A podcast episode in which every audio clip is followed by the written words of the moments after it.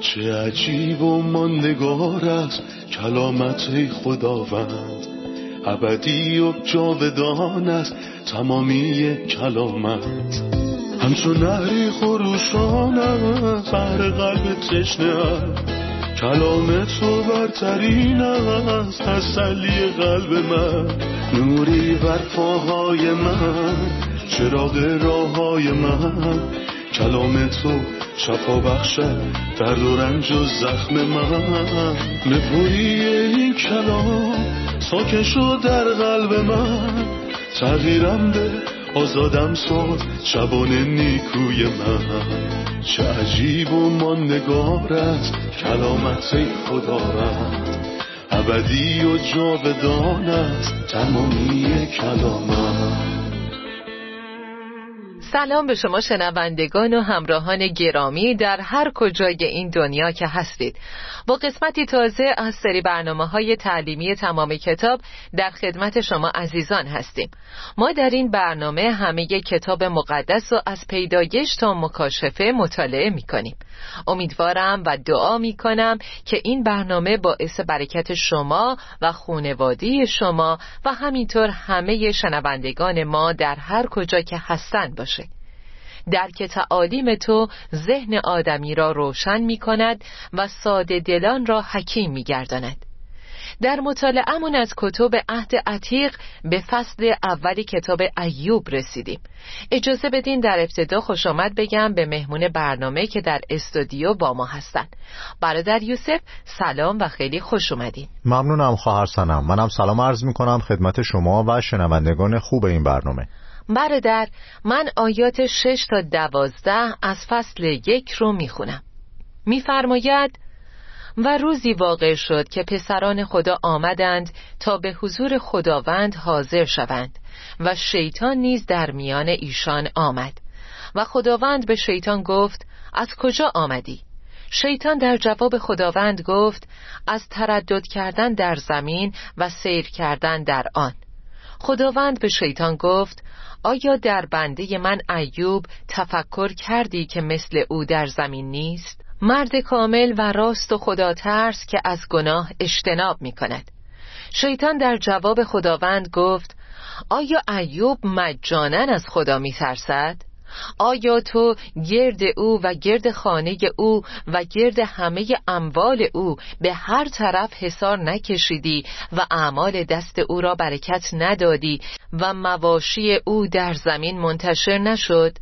لیکن الان دست خود را دراز کن و تمامی مایملک او را لمس نما و پیش روی تو تو را ترک خواهد نمود.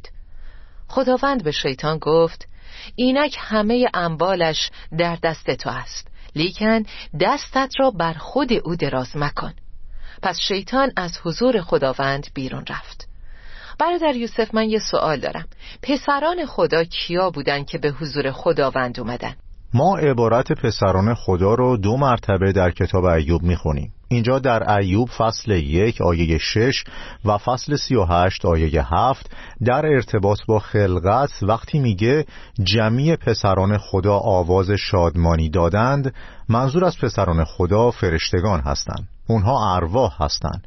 مثلا در مزمور صد و چهار گفته شده فرشتگان خود را بادها میگرداند و خادمان خود را آتش مشتعل. خداوند به این فرشتگان مأموریت میده، به اونها دستور میده و اونها فرامین رو اجرا میکنن. بنابراین ما درباره اونها در مزمور صد و سه میخونیم: ای فرشتگان نیرومند که فرمان بردار او هستید و اوامر او را به جا میآورید، او را ستایش کنید. بعد از اینکه مأموریت‌هایی که خداوند به اونها محول کرده را انجام دادن، اونها دوباره به حضور خدا میان تا به خدا گزارش بدن و این چیزیه که ما در این فصل دربارش میخونیم. درسته. برادر، این واضحه که یه شخصیت اصلی در این کتاب هست و همینطور شیطانی که دربارش در ادامه میخونیم. میشه لطفاً در مورد محدوده عملکرد شیطان و اینکه در کجا فعال هست توضیح به ما بدید؟ محدودیت‌های عملکردی و حدود اختیارات اون چیه؟ بله، بعد از سقوط و ورود گناه آدم همه اقتدارش رو بر روی زمین از دست داد. آدم سقوط کرد و از باغ عدن بیرون رانده شد. اقتدار این جهان به شیطان داده شد. شیطان حاکم این جهانه. این به این معنا نیست که اون همه چیزو در کنترل داره، بلکه خداوند برای اون محدودیت‌هایی گذاشت که نمیتونه از اونها تجاوز کنه، مخصوصا اگه موضوع مربوط به یه ایماندار باشه. محدوده عملکرد شیطان و نیروهای شریر در زمین هست. وقتی که خداوند از شیطان پرسید از کجا میای، اون جواب داد از گشت و گذار و سیر و سیاحت در زمین.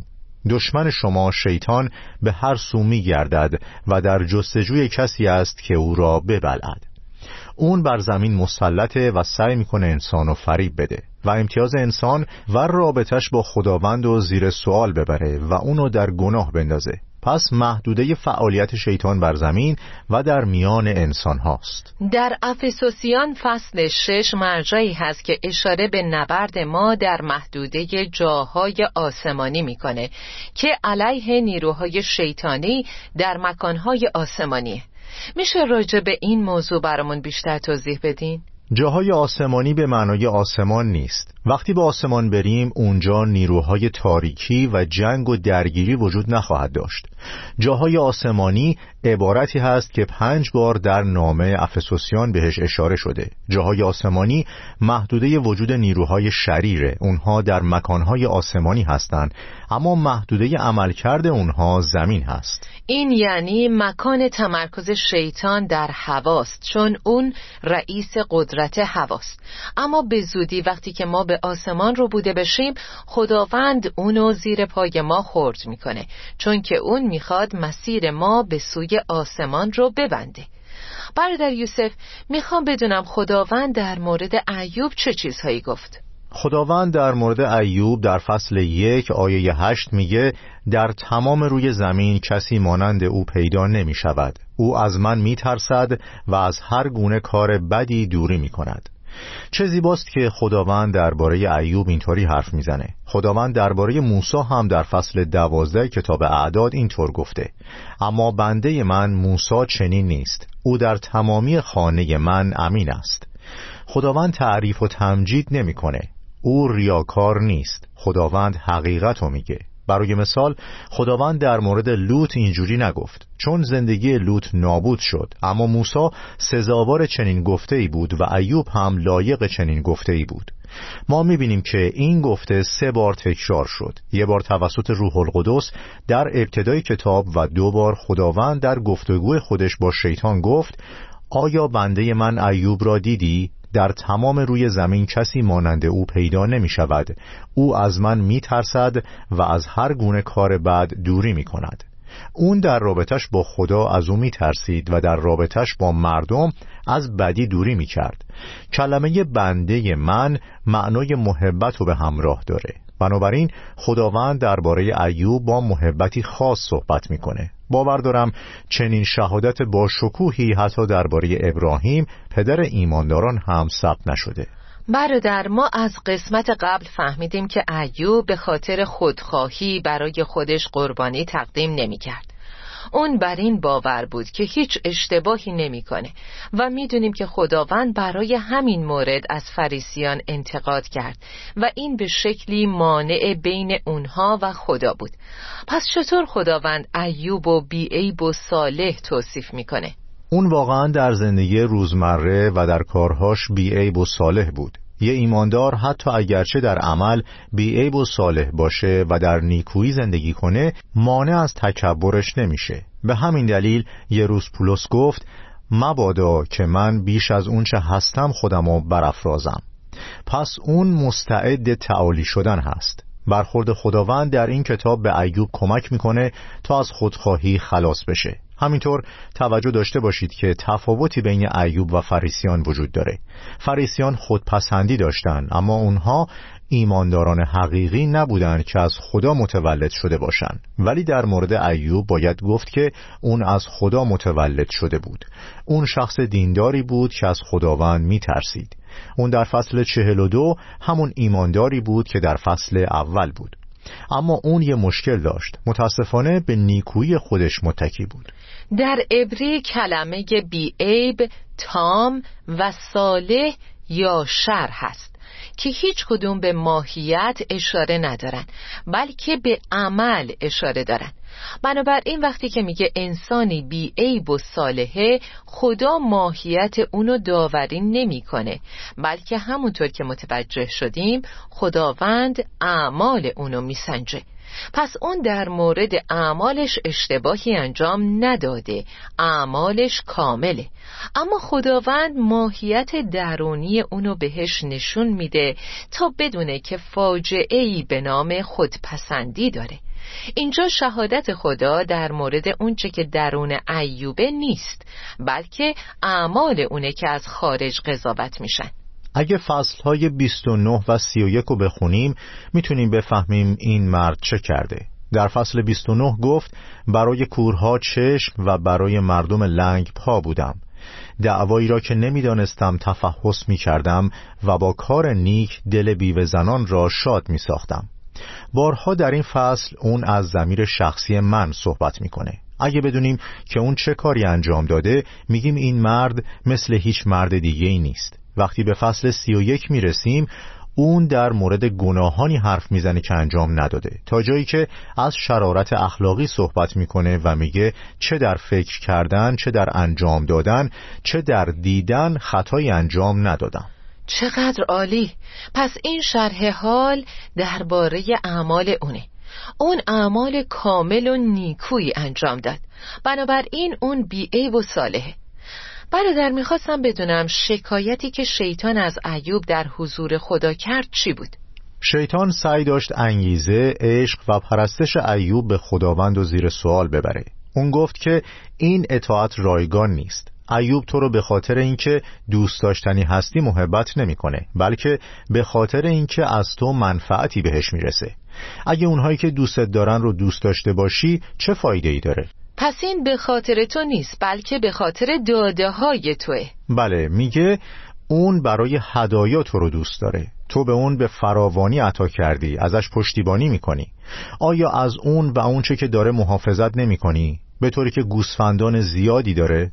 تو به اون همه چیز دادی و به همین دلیل اون تو رو دوست داره، اما اگه اون چه که داره رو ازش بگیری دیگه تو رو دوست نخواهد داشت. در واقع شیطان انگیزه، عشق و پرستش ایوب نسبت به خداوند و زیر سوال میبره.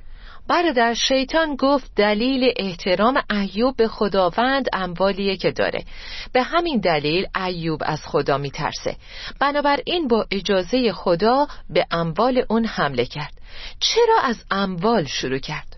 از اموال شروع کرد چون میخواست ایوب به نقطه‌ای برسه که به خدا کفر بگه. وقتی ایوب بی‌عیب و صالح زندگی میکرد خدا رو جلال میداد. البته هیچ چیزی شیطانو بیشتر از این عصبانی نمیکنه که ایماندار زندگی کامل و صالحی داشته باشه و خدا رو جلال بده. شیطان میخواد که اون به نقطه‌ای برسه که به جای جلال دادن خدا به او توهین کنه و کفر بگه. چطور این کارو میکنه؟ شیطان با ثروت اون شروع کرد. بعد از اینکه ایوب بزرگترین انسان مشرق زمین بود، شیطان اونو یه روزه در هم شکست و این یعنی دیگه ایوب هیچ چیز نداشت. اون باعث شد ایوب هیچ چیز نداشته باشه تا خداوند رو لعنت کنه، ولی این همون چیزی بود که اتفاق نیفتاد. درسته. میخوام از آیه سیزده به بعد چند تا آیه بخونم. می‌فرماید روزی که پسران و دختران ایوب در خانه برادر بزرگشان مهمان بودند، قاصدی نزد ایوب آمد و به او گفت گاوهایت شخم می‌کردند و ماده الاغ‌هایت در کنار آنها می‌چریدند. ناگهان صابی‌ها حمله کردند، تمام حیوانات را با خود بردند و خادمان تو را کشتند. تنها من زنده مانده، فرار کردم و آمدم تا تو را از ماجرا آگاه سازم. حرف قاصد هنوز تمام نشده بود که شخص دیگری آمد و گفت آتش خدا از آسمان فرود آمد و گوسفندان و شبانانت را از بین برد. فقط من سالم ماندم و آمدم تا به تو خبر دهم. این شخص هنوز حرف میزد که قاصد دیگری از راه رسید و گفت سه دسته از کلدانیان بر ما حمله کردند و شترهایت را ربودند و خادمانت را با شمشیر کشتند. تنها من توانستم فرار کنم و بیایم به تو خبر دهم. پیش از آنکه این شخص سخنان خود را تمام کند، قاصد چهارم آمد و گفت: پسران و دخترانت در خانه برادر بزرگشان مهمان بودند که ناگهان باد شدیدی از جانب بیابان وزید، خانه را بر سر فرزندانت خراب کرد و همه مردند. فقط من زنده ماندم و آمدم تا تو را آگاه کنم. آنگاه ایوب برخاست، لباس خود را پاره کرد، سر خود را تراشید و روی زمین به سجده افتاد و گفت: از رحم مادر برهنه به دنیا آمدم و برهنه هم از دنیا می روم. خداوند داد و خداوند گرفت، نام خداوند متبارک باد. در تمام این احوال ایوب گناه نورزید و خدا را مقصر ندانست. میخوام راجع به این مصیبت‌های پی در پی که علیه ایوب اتفاق افتاد توضیحی بهمون بدین. میتونم بگم که ایوب توسط شیطان تحت دو مرحله آزمایش قرار گرفت، اما با اجازه خداوند که برای اون حد و مرزی گذاشته بود.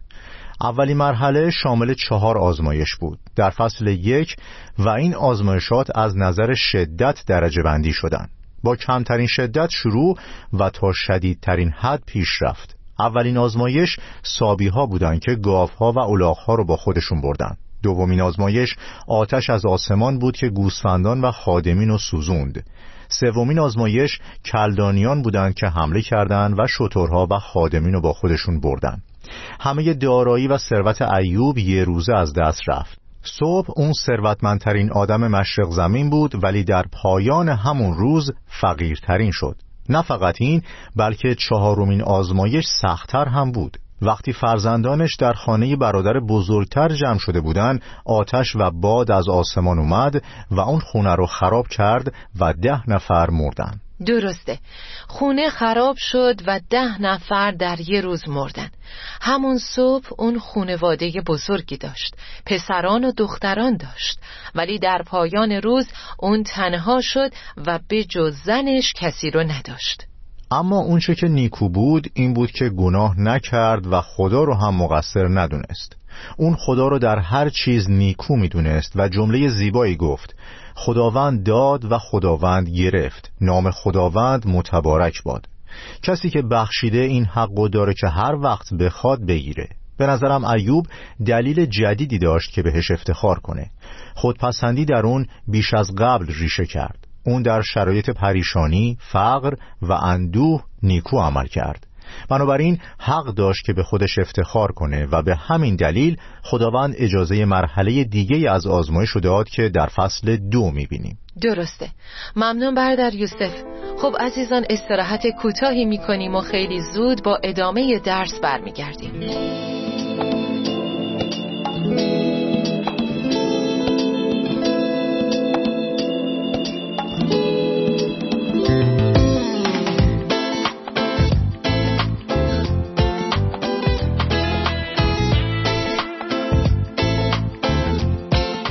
در یوسف خدا میدونست که ایوب مرد نیکو بود، پس چرا اجازه داد این همه اتفاق براش بیفته؟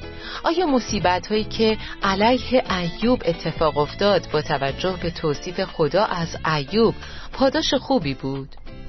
خداوند میخواست چیزی در ایوب تغییر کنه. خودخواهی چیزیه که در ایوب ریشه کرده بود. خداوند از تعذیب استفاده کرد. زمانی که تعذیب میشویم نه تنها برای ما خوشایند نیست، بلکه دردناک است. اما بعدها کسانی که با چنین تنبیهی تعذیب شدند از ثمرات آرامش یک زندگی نیکو بهره مند میشوند. ما اتفاقاتو میبینیم ولی پایانو نمیبینیم. اما وقتی که به انتها برسیم خواهیم دید که خداوند هر بدی رو به خیریت تبدیل میکنه. همونطور که یوسف گفت: شما برای من نقشه بد کشیدید ولی خدا آن را خیریت گردانید. بدی هست اما خداوند از اون خیریت بیرون میاره و ما نیکویی رو در انتها میبینیم. عالیه. پس مصیبت هایی که ایوب ازشون رنج برد ابزاری در دستان خدا بود تا یه چیزی رو در ایوب تغییر بده و اینو در پایان کتاب میبینیم. برادر یوسف، دوست دارم توضیحی درباره واکنش ایوب در برابر این مصیبت ها داشته باشیم. اون چی کار کرد؟ ایوب غم و اندوه عمیق خودشو قبل از وقوع این اتفاقات ابراز کرد. بنابراین اون ردای خودشو پاره کرد و سرشو تراشید. باور دارم که هیچ کدوم از ما ایوبو برای این ابراز تأسف مقصر نمیدونیم، چون آزمایش سختی بود. اون از خون و جسم بود، یه آدم معمولی. اون چه که ازش عبور کرد چیزی معمولی نبود، بلکه سخت و سنگین بود. بنابراین این طبیعی بود که ایوب با احساسات انسانی غم و اندوه خودش رو ابراز کنه. اما قسمت شگفت‌انگیز ماجرا اینه که اون نه فقط خداوند رو پرستش کرد، بلکه به خداوند جملات زیبایی گفت. از رحم مادر برهنه به دنیا آمدم و برهنه هم از دنیا میروم. خداوند داد و خداوند گرفت، نام خداوند متبارک باد. اگه اون خداوند رو مقصر میدونست و شکایت میکرد، ممکن بود سابیها و کلدانیان یا شرایط طبیعی یا آتشی که از آسمان اومد و لعنت کنه. اون خادمینی رو که از شترها، گاوها و الاغها مراقبت میکردن و سرزنش نکرد و فقط خدا رو جلال داد. امیدوارم خداوند به ما کمک کنه یاد بگیریم تا مثل ایوب دهانمون همیشه پر از شکرگزاری باشه. آمین. به نظرم این مهمه که اون همه چیزو از طرف خداوند پذیرفت و دست خدا رو در همه چیز دید و نگفت که خداوند داد و سابیها دزدیدن. بله، در همه چیز دست خداوند رو دید. همینطور میدونیم که وقتی داوود از تجربه‌های خوب و بد عبور کرد، در هر دو مورد دست خداوند رو میدید. یه بار وقتی که ابیجایل پیشش اومد و مانع از ریختن خون و انتقام شد، داوود بهش گفت متبارک باد خداوند، خداوند تو را فرستاد تا مانع کار من شوی. و یه بارم شخصی اونو لعن کرد. بعد شمعی پسر جیرا، یکی از مردان داوود، بهش گفت آیا اون رو بکشم؟ داوود گفت نه، من دست خداوند رو میبینم، بگذار لعن کند، زیرا خداوند به او گفته داوود را لعن کن. پس در همه این صحنه ها ایوب دست خداوند رو در کنترل همه امور میدید و پذیرفت که همه چیز از جانب خداست. درسته. ممنون برادر یوسف، به پایان این برنامه رسیدیم. خدا بهتون برکت بده. خواهش میکنم. خداوند به شما هم برکت بده. آمین. شنوندگان عزیز، از قسمت امروز فهمیدیم که شیطان با همه وحشیگری خودش از همه نوع سلاح علیه ایوب استفاده کرد. اون از نیروهای آسمانی، فرود آتش و باد برای ویران کردن خانه ایوب و فرزندان و داراییش استفاده کرد. اون از پیاده نظام هم استفاده کرد، یعنی از سابیها و کلدانیان. شیطان برای آزار ایمانداران سعی میکنه همه کاری بکنه، ولی کتاب مقدس میگه همه این آزارها تحت اقتدار خداست. شیطان بدون اجازه خدا نمیتونه کاری بکنه. شیطان امروز هم برای خودش یارانی داره، اون سلاحی داره. سلاح شیطان انسانهایی هستند که در هر کجا ایمانداران رو آزار میرسونن، کلیساها رو آتش میزنن و مسیحیان رو از مکان زندگیشون بیرون میکنن. اما هر اتفاقی که برای ایمانداران میفته با اجازه خداست. ایماندار عزیز، اگه مثل ایوب در آزمایش هستی، فرزندان و دارایی خودت را از دست دادی و یا از خانه و کشورت بیرونت کردن، میخوام بگم که همه اینها با اجازه خداست. صبر کن تا بفهمی که پایان همه اینها با شکوه خواهد بود، همونطور که برای ایوب بود. خداوند قادر از خورنده خوردنی به دست بیاره و از زورآور شیرینی. فقط کافیه که به خدای همه فیضها توکل کنید. تا یه قسمت دیگه و درسی تازه، خداوند نگهدار شما. چه عجیب و ماندگار است کلامت خداوند، ابدی و جاودان است تمامی کلامت. همچون نهری خروشان است بر قلب تشنه است، کلام تو برترین است تسلی قلب من. نوری بر پاهای من، چراغ راههای من. کلام تو شفا بخشد درد و رنج و زخم من. نپویی این کلام ساکن شد در قلب من، تغییرم ده، آزادم شد شبانه نیکوی من. چه عجیب و ما نگارت، کلامت خدا رد، ابدی و جاودانت تمامی کلامت.